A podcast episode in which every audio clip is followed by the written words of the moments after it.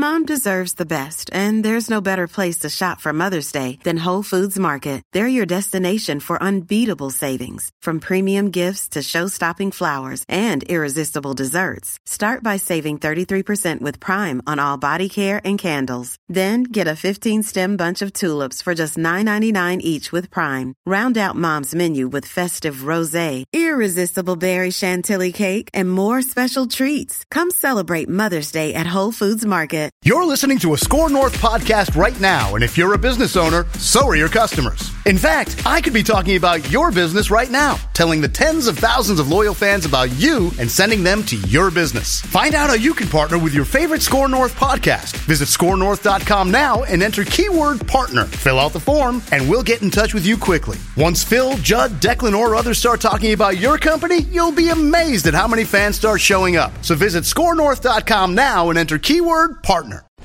These two guys have Minnesota sports flowing in their veins. Mackie and Judd on Score North and ScoreNorth.com. And going to that final play, you know, when I saw it, the only thing I could think of, I was like, he must have didn't know how you know, what down it was. You know, I haven't heard his, you know, explanation about it as of yet, but on the sideline, I was like, it just took me back, you know, because I was just shocked that, you know, we threw the ball, you know, 3 yards and we needed 8, you know. So I really don't know, you know, what went into that, you know, how, you know, that decision came about, him throwing the ball, you know, that short.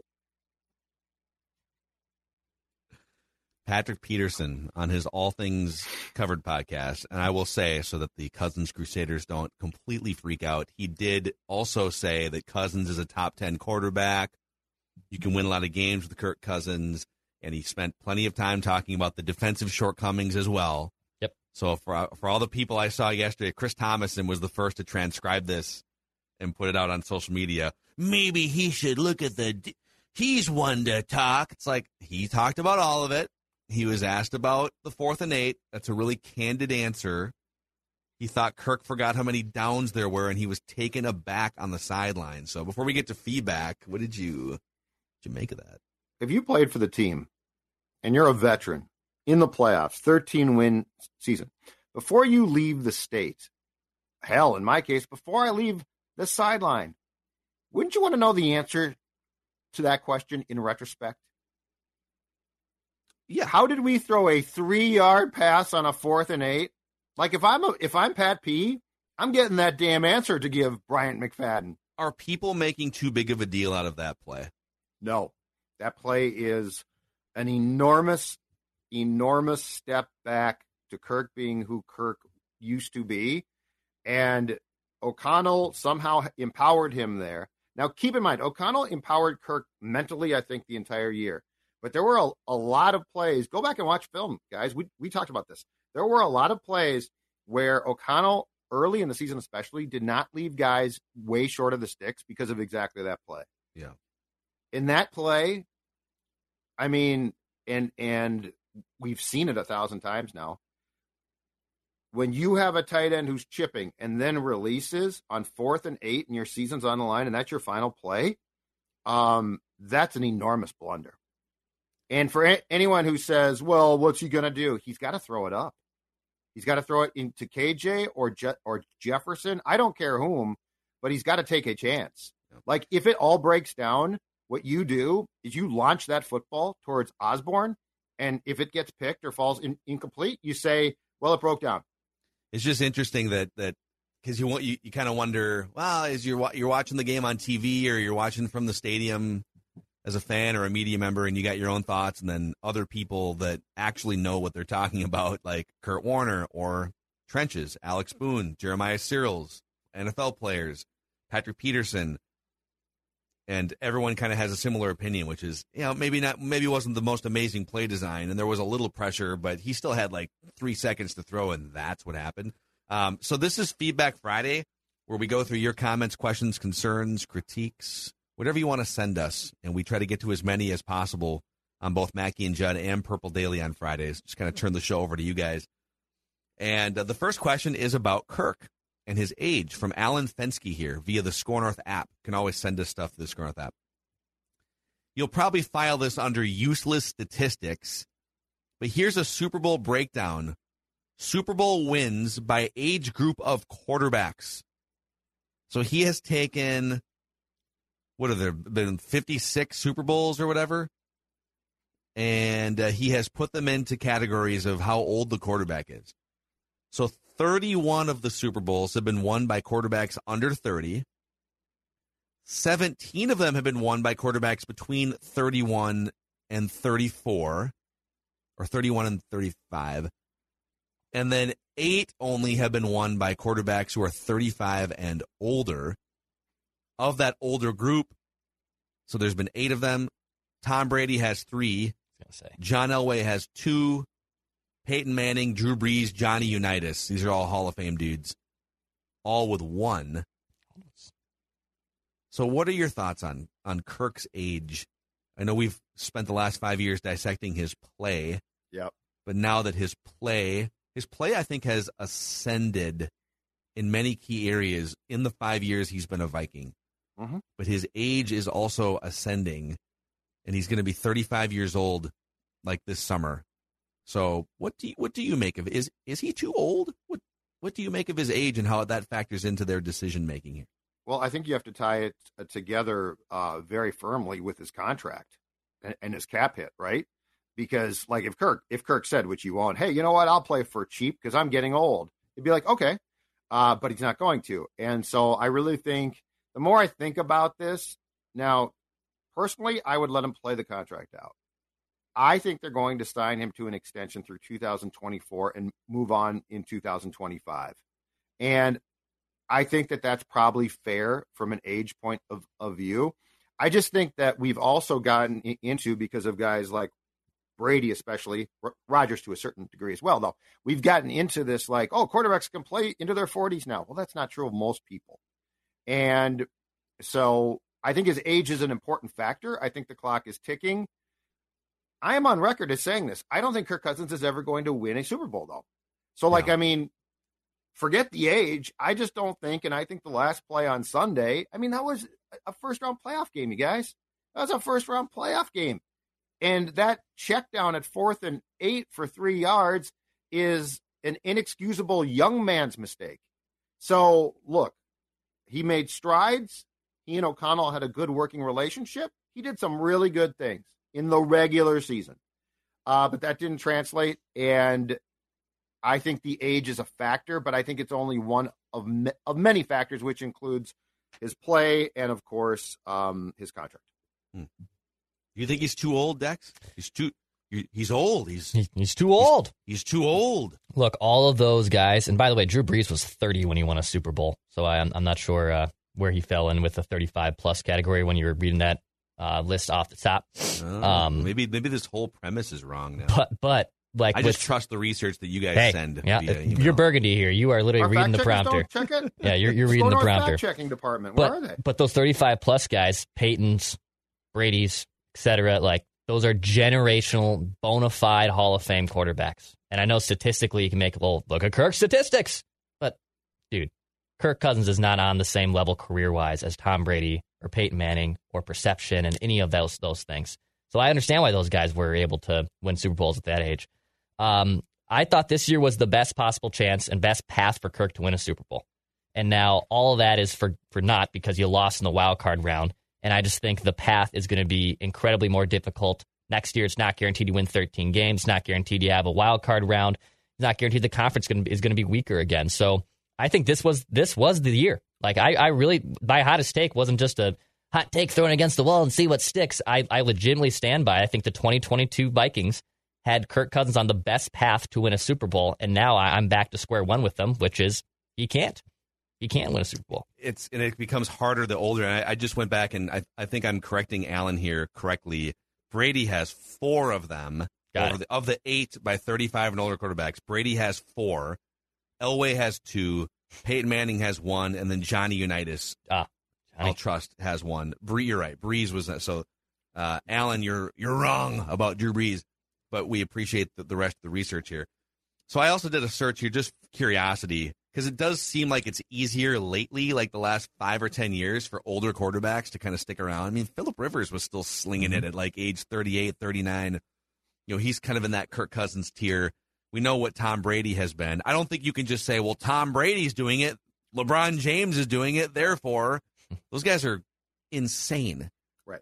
And have, especially in Tom Brady's case, Tom Brady has sacrificed family for football, basically. Yep. Think about that. Yeah, with descending talent, too. That's the thing, is he's sort of sick. Kind of. I mean, this year, he gave up Giselle. But I mean, if Brady was still 40, then you know what? Sorry, Giselle, I'm gone. But he gave up the family this season, and he's not that good anymore. And I think it's possible that relationship may have been on the rocks long before the public found out. But I found in NFL history here, at least going back to like the merger, 16 different quarterbacks, 35 and older, have I'll specify this. Actually, this list starts in 1991 with Warren Moon. I don't know if he was the first to do it, or if I just like did this like 3 weeks ago and I forgot about it. So this is a link that I saved. So since 1991, at least, 16 different quarterbacks age 35 and older have thrown for 4,000 yards in a season, which is just kind of the benchmark I used as like, are you still a really, really good high-end quarterback past the age of 35? 16 different quarterbacks. So it, doesn't happen a lot. Yep. But Kirk could reasonably fall. And the way he takes care of his body, he's been super durable. He had a good season this last year. He could pretty easily have multiple more effective seasons left in the tank. You know, Rodgers is still pretty effective at 39. Matt Ryan was still throwing for, almost 5,000 yards at age 35, 36. So I think he's got at least a couple more years left. The question is, how much do you pay for those years? And do those years come in purple? And I don't know where they're leaning with that. So. I am. From what they've shown, I am willing to bet he's here through at least 24. Oh, that's unless they say we'd like to sign you to a one-year extension through 24, and they're like, no, it's got to be 3 years. Then you got a problem. If Kirk's camp says 3 years. Yeah, yes. If the Cousins camp says, it's got to go through 26. Has he said how long he wants to play for? He just wants to be a Viking. He just loves being a Viking, he says. He has not said, he has not put a years on it, ever. He's never said like 40 or... No. Nope. He's just talked about the fact that he loves it here, and he loves how the checks go through it every other Friday. Let's see here. He just works here. David Brazel has some reckless speculation for us. We always love that. Reckless speculation. Lamar Jackson seems like he could be unhappy in Baltimore. What do you guys think about how Lamar would function in a KOC offense with Justin Jefferson and TJ Hawkinson to throw to? KOC is clearly a creative offensive mind, and a unique talent like Lamar could be worth exploring. What do you think of that notion? Well, first of all, what's the price tag? Just in compensation back to Baltimore, because it would be enormous.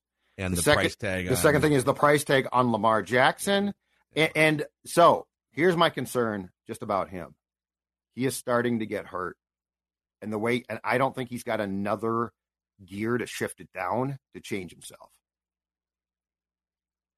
Yeah, I love his healthy talent. His healthy talent is fun as hell to watch.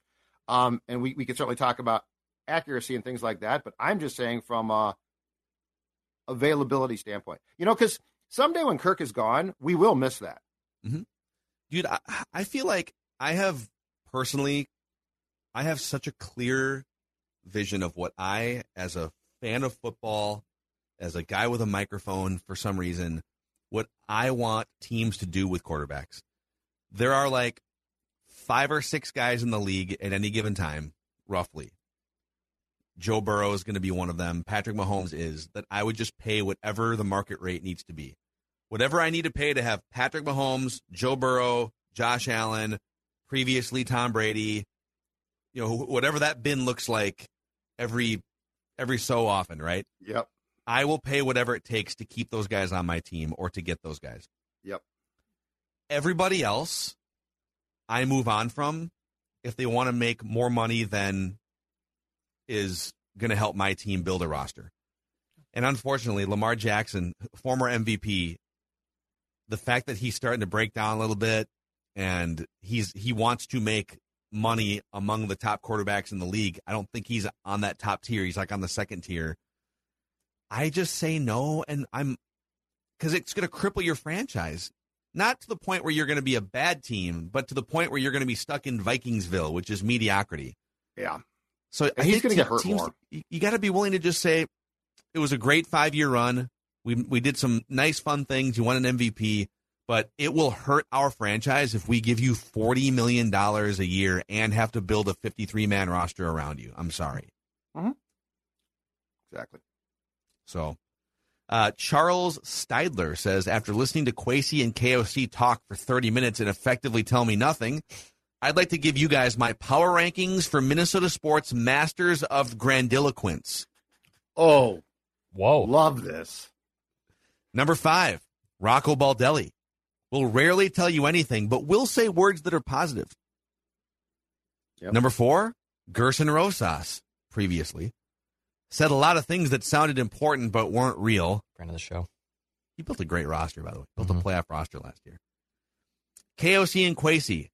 Intention, foundation, evaluation, coordination, communication, professional word soup from these guys. I love that. Yep. That's great. Yep. Kwesi, that's real good.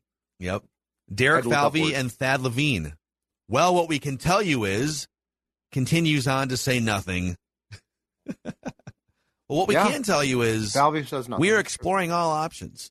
Yep. We are constantly evaluating every part of our baseball club. Yep. And number 1, Rick Spielman. The guy could dodge a question with ease and make it sound like he gave you a genuine answer. Slick Rick. Hmm. Well, he would actually laugh mid-answer because he knew he was bamboozling you, and he knew that you knew, and he wanted you to laugh with him. Who's the best at taking a question and turning it into an answer that has nothing to do with the question? Rick. Crazy's pretty good at that. Rick was really good at that. Well, Brett Favre is pretty good at that. Well, but Brett Favre would then he would take an innocuous question and break news. And then ask more questions. Yeah. But like Falvey tries to take questions and turn them to to what he wants. Falvey. I think it's probably Falvey. Falvey always brings it back. I always envision guys like these new age. I know I have to be up there for 30 minutes, maybe 40 minutes. How do I get up there for a half hour and say nothing? I always envision them going back behind the curtain afterwards and like high-fiving the PR director. Oh God, yeah. Nice job, guys. Oh God, yeah. Before they come out for the media, they all put their hands. They get in like a pregame. They all put their hands. Say nothing. In the middle. Okay, 1, 2, 3. Say nothing. Say nothing. I miss Gersson.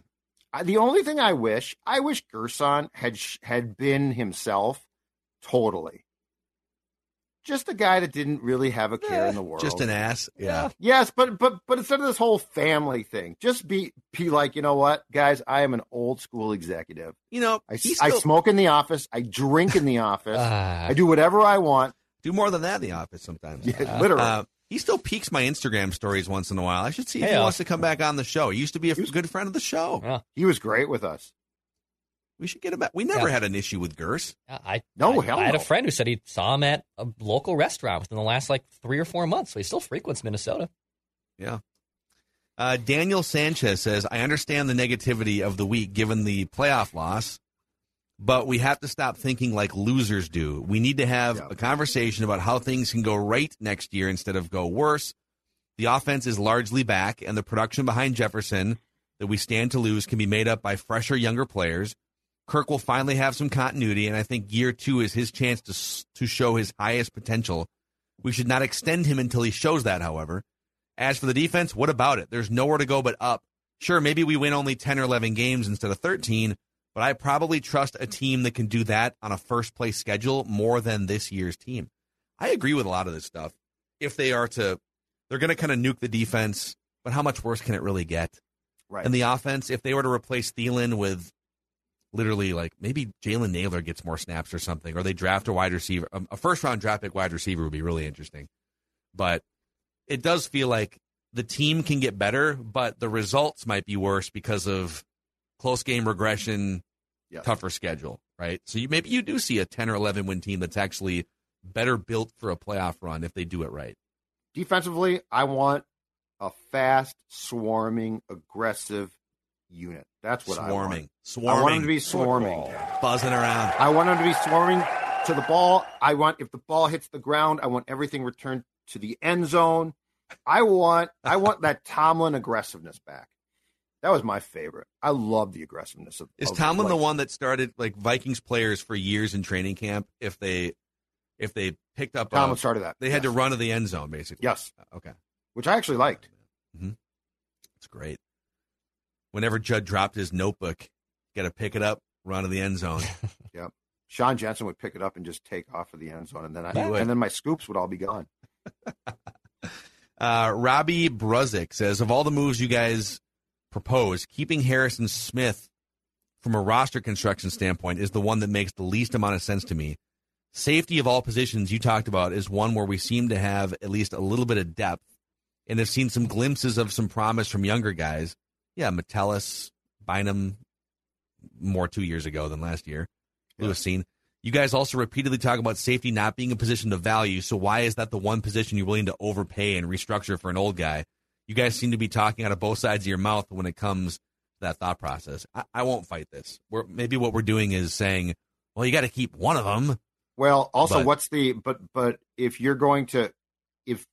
you have to flat out cut him, it's a fairly large cap hit. That's my point. Yep. So we're essentially saying we'd rather restructure than cut or ride the contract out. So as I recall, the entire conversation was that we started out going through the veteran players that might be gone. Is I said I would restructure Thielen and Dex, and you said no, cut him, which is a fairly large cap hit, in the dead cap. And then we got to Smith, and it was the same exact thing. And look, I mean, the one thing here is I'm all for cutting players. You guys know that. I love to cut players. But the dead money accumulates. Like, you can't just be like, okay, now take that on. Now take that kit. At some point in time, you got to think through this. So Thielen and Smith are very costly to cut, and I think you guys thought, and so I, of course, was forced into it, just like I was to leave the the Colts game.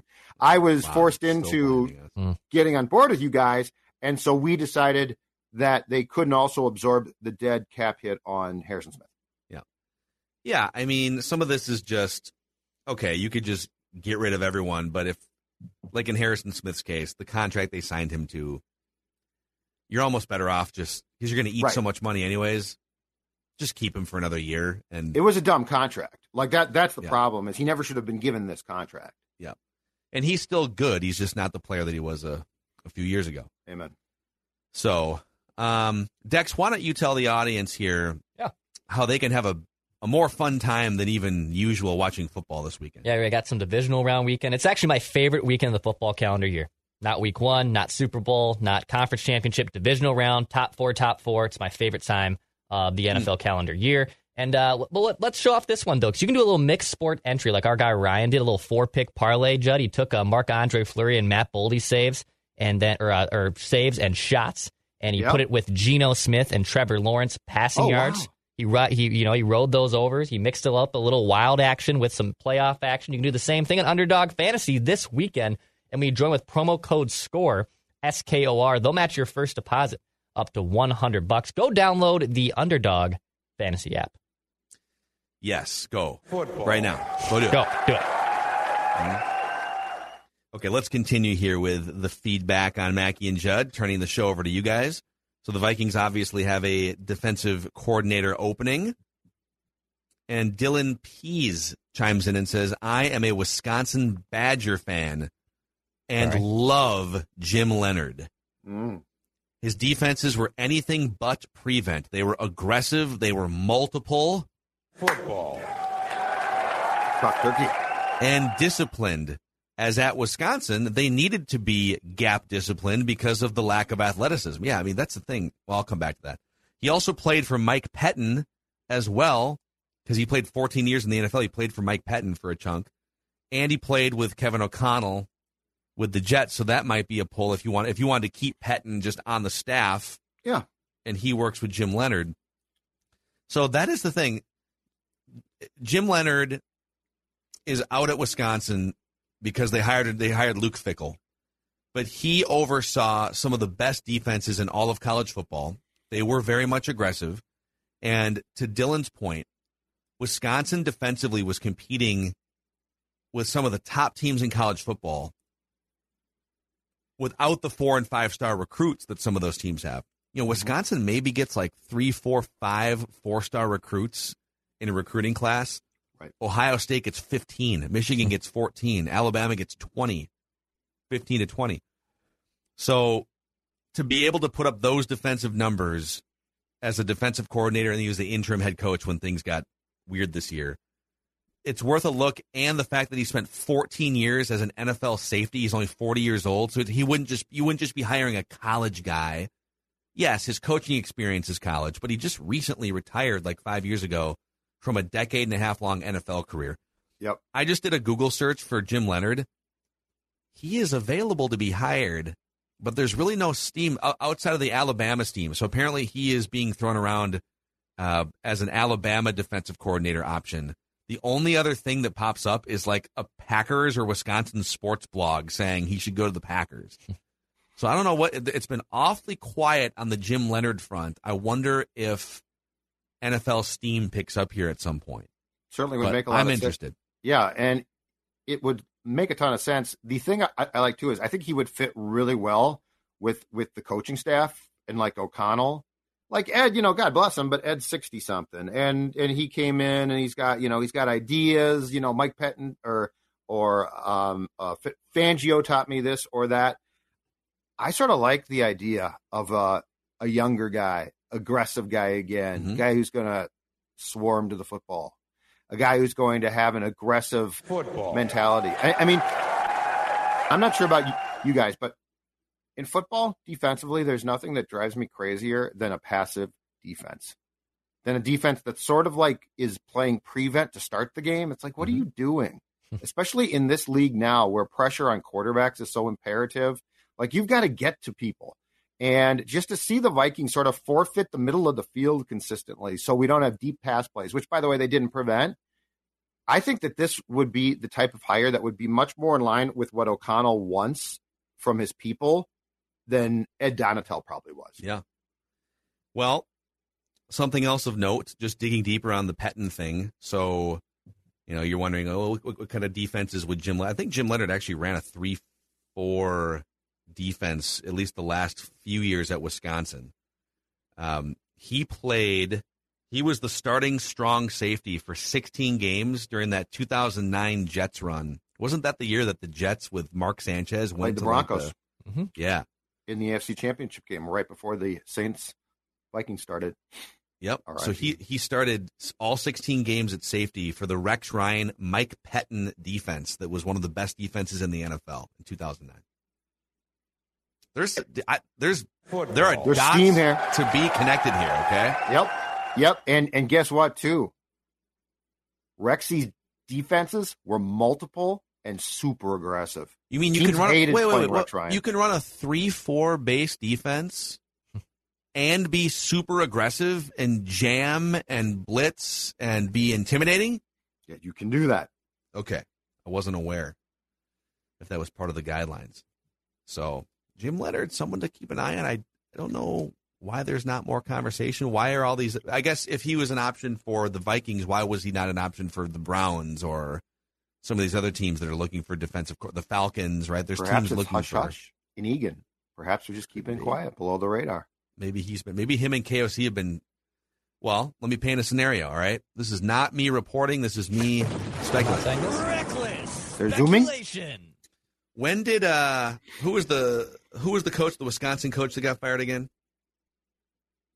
Oh, Paul Chryst. Paul Chryst. Okay. Yep. So he got fired in early October. Yeah. And then Jim Leonhard took over, but then the Luke Fickell stuff started to but when that happens and you're Jim Leonhard, you're like, "Oh, whoa. Okay, this is a pretty big shakeup happening here." The Vikings were trucking along pretty well, but then, like, in November, as the college season came to an end, that's when the Vikings gave up 40 to the Cowboys, and they started giving up all these points, right, 34 to the Lions. the first half of the Colts as the Wisconsin season's winding down. Mm-hmm. Is it possible that Jim Leonhard, once the Wisconsin season starts winding down in early November, mid-November, and Kevin O'Connell starting to get really frustrated with his defense getting smoked on a week-to-week basis, he went public around that time saying, I told Ed Donatell, if I was attacking your defense, here are the things that I would look to do as an offensive mind, that maybe he's also texting some of his defensive-minded friends around the football sphere. Hey, what do you think of this? Hey, how you doing over there? Oh, man, I saw there was some turmoil in Wisconsin. What's going on with you? You going to stick around there? You never know. That's completely Kev, reckless. Kev, I don't think it's going to work out for me to stick around with Luke Fickell. Oh, so what are you gonna do? You want to stay in coaching? You want to stay in college?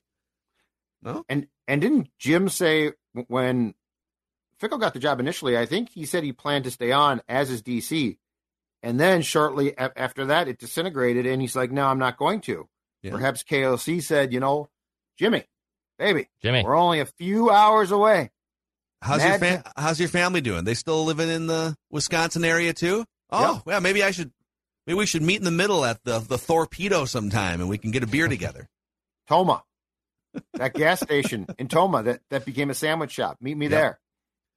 Again, we are not reporting by any means that these conversations are happening. No reporting being done here. It's an interesting connection. Reckless speculation. Nice work. All right, Ronnie Hippie says, why do we constantly complain about the lack of respect nationally about the success of the Vikings? I've been a Vikings fan since 1971. I barely remember the last Super Bowl in 1977. I've been a loyal fan, true and true. I get so tired of Vikings fans complaining about the lack of respect. We need to start winning games. It's as simple as that. I agree.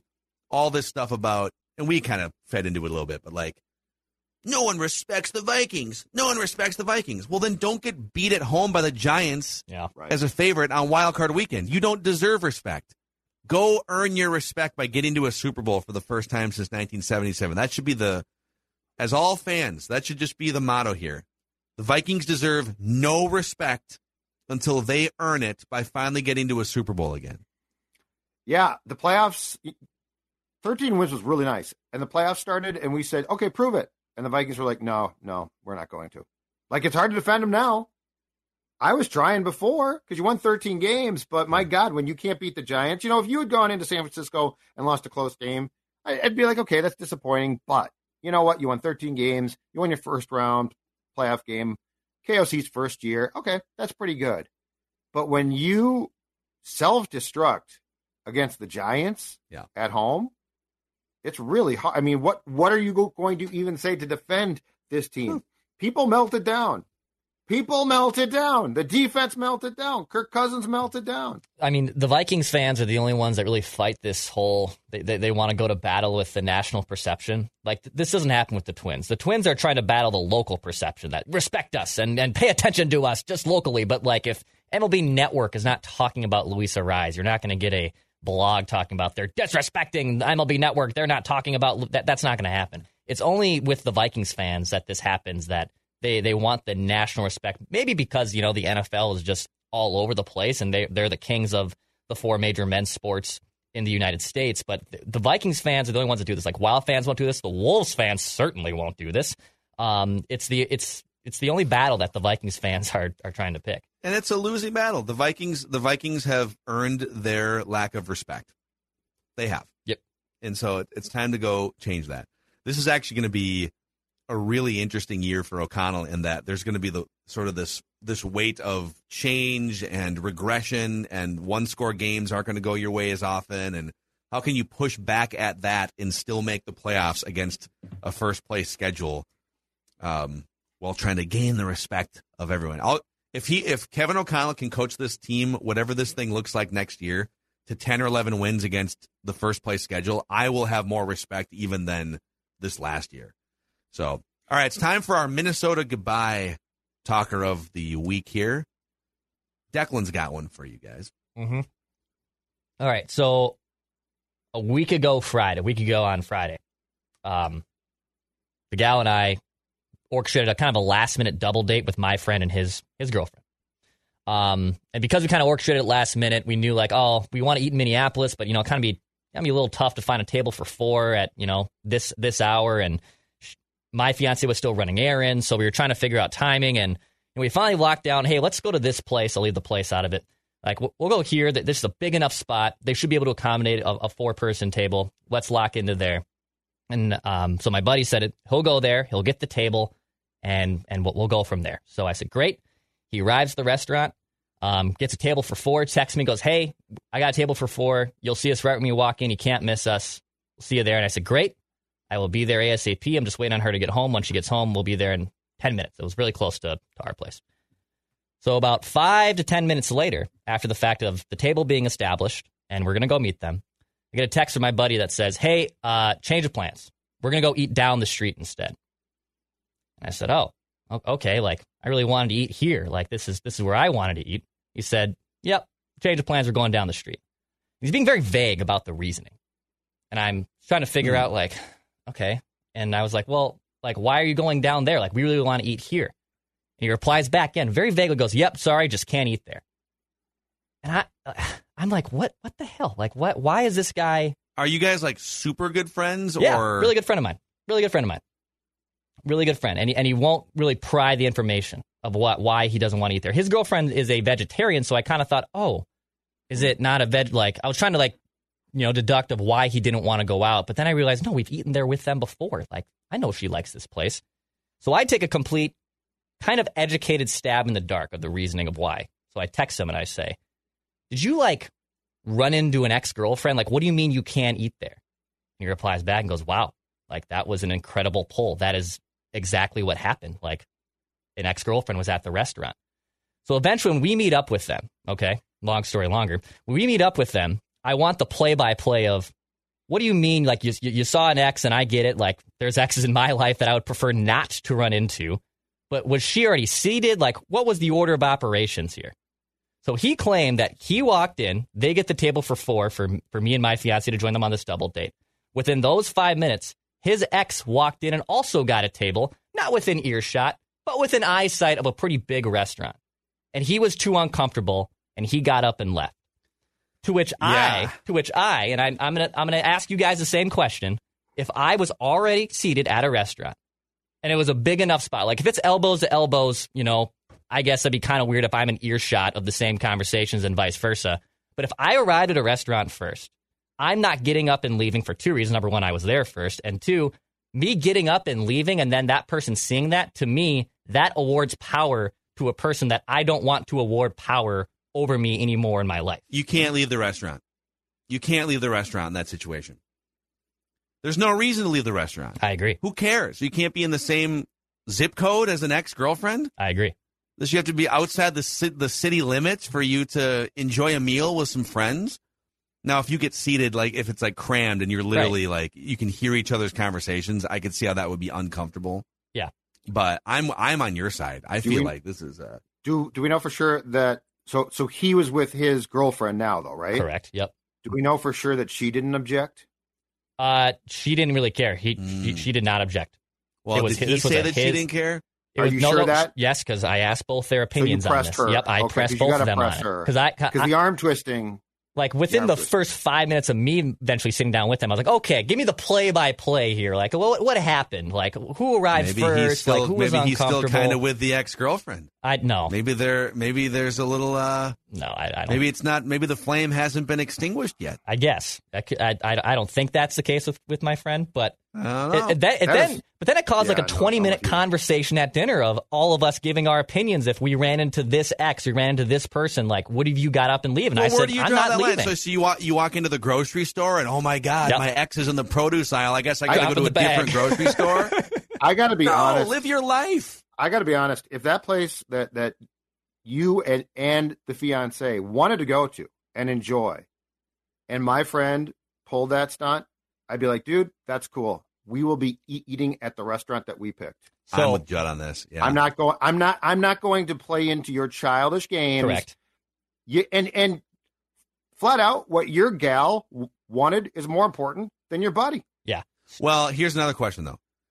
Was the dinner gathering more about? Because this would, I guess I'm going to backtrack here. Because a lot of times, if we go out with friends, it's more about being with the friends than it is about where we go. Like we could go whatever. We could go any number of different places.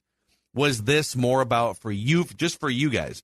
Was it about the restaurant or was it about hanging out with the friends? Because if it's about the restaurant, you got to, I'm a Jed, you got to tell your buddy, hey, we had our sights set on this thing. If you can't, hey, if you can't deal with your personal life, then right, we'll just see you. We'll see you tomorrow night or see you next time. So the funny part was, I would say it's about 50-50 in that split there, because the restaurant they were going to go to afterwards, after the whole kerfuffle, we can't eat there, we're going down the street. So the restaurant down the street was a restaurant we had no interest in, like zero interest in. Dude, to which I called back, and I said, I'm not going to meet you at this new restaurant.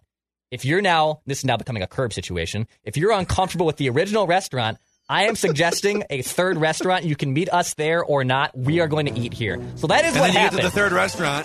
I think you should have gone to your restaurant again. Yeah. I think you should have gone to your restaurant. Well, I really do. The first option was great, and the third option was one of our regulars, and we said we're going to the third option. If you're uncomfortable, if you don't want to come to the third option because now you are going to go three different places, that's fine. But we will be here if you want to come join us. Come join us. They did come join us. You get to the third place. There's Declan's ex. Oh my God! No. You know, I feel like this was first of all, congratulations, because I feel like you did do the right thing by balking at the second choice, and so you did establish the site of the meetup. But I feel like the first thing, Dex, I feel like that's a chance for you to establish a culture, and the culture is, we are going to where we're going. Like, you guys are too old now for this. I agree. Yeah, no, I agree. You're 30 now, man. If you were 18 or 20, okay, then it's uncomfortable. But, you know, you're 30. You're going to see a lot of people you don't like. You're going to – and across the restaurant, like, I think the Declan culture, as you and your future wife begin on your journey, the culture has to be, we're adults here. If you don't want to be an adult, that's cool, but then we're done as friends. I am with you. No, I'm with you. So, Judd, you would have ended the friendship that night. I would have been thrilled to get out of the thing. I did tell him when he went down to the second restaurant down the street, I called him. I said, "There's no chance we're going to that restaurant." Well, good for you for that. I do applaud that. I'm not doing that. And I showed her the menu. I was like, "Look at this place. Do you want to eat here?" And she literally within 3 seconds goes, "You need to know." I'll let you know off mic. If they're a proud sponsor of Mackie and Judd and Score North, I can't wait until they become a sponsor. If that had occurred with Dawn, she would not have deviated at all. Yeah. Because she picks the restaurant. She will look, I'm not joking, she will look at an online menu of a place that she's picked for a week. Kelsey does the same thing. She'll have decided what I should get. She'll have decided what she's going to get. We will then get there, and she will vacillate on what she's going to get. She knows what I should get, which, by the way, this might sound weird, I actually like. Because she knows what I like, but I mean, if you were to basically go to the line of scrimmage of the dinner date and audible, Dawn would be like, she'd be like Ditka on Harbaugh in '93 at the Metrodome. Getting comfortable with everybody. Oh my God! Incredible. So yes, that was my dilemma. Well, good for you. I do admire. Thank you. Yeah, I think you drew a line partially in the sand. But there's maybe some room for improvement here. But, all right. So, what do you think about Declan's conundrum? Are you caving into your friend? Let us know in the YouTube comment section so we can poll the room here. Or hit us up on Twitter where we're constantly just doom-scrolling. Vikings doom-scrolling. He's 30 as well. Yeah, he's the same age as me. Yeah. So, When you're 30, I agree, you man. Just enjoy your night for sure. Drink a couple old-fashions. All right, that's Mackie and Judd here. Feedback Friday. We'll see you guys early next week.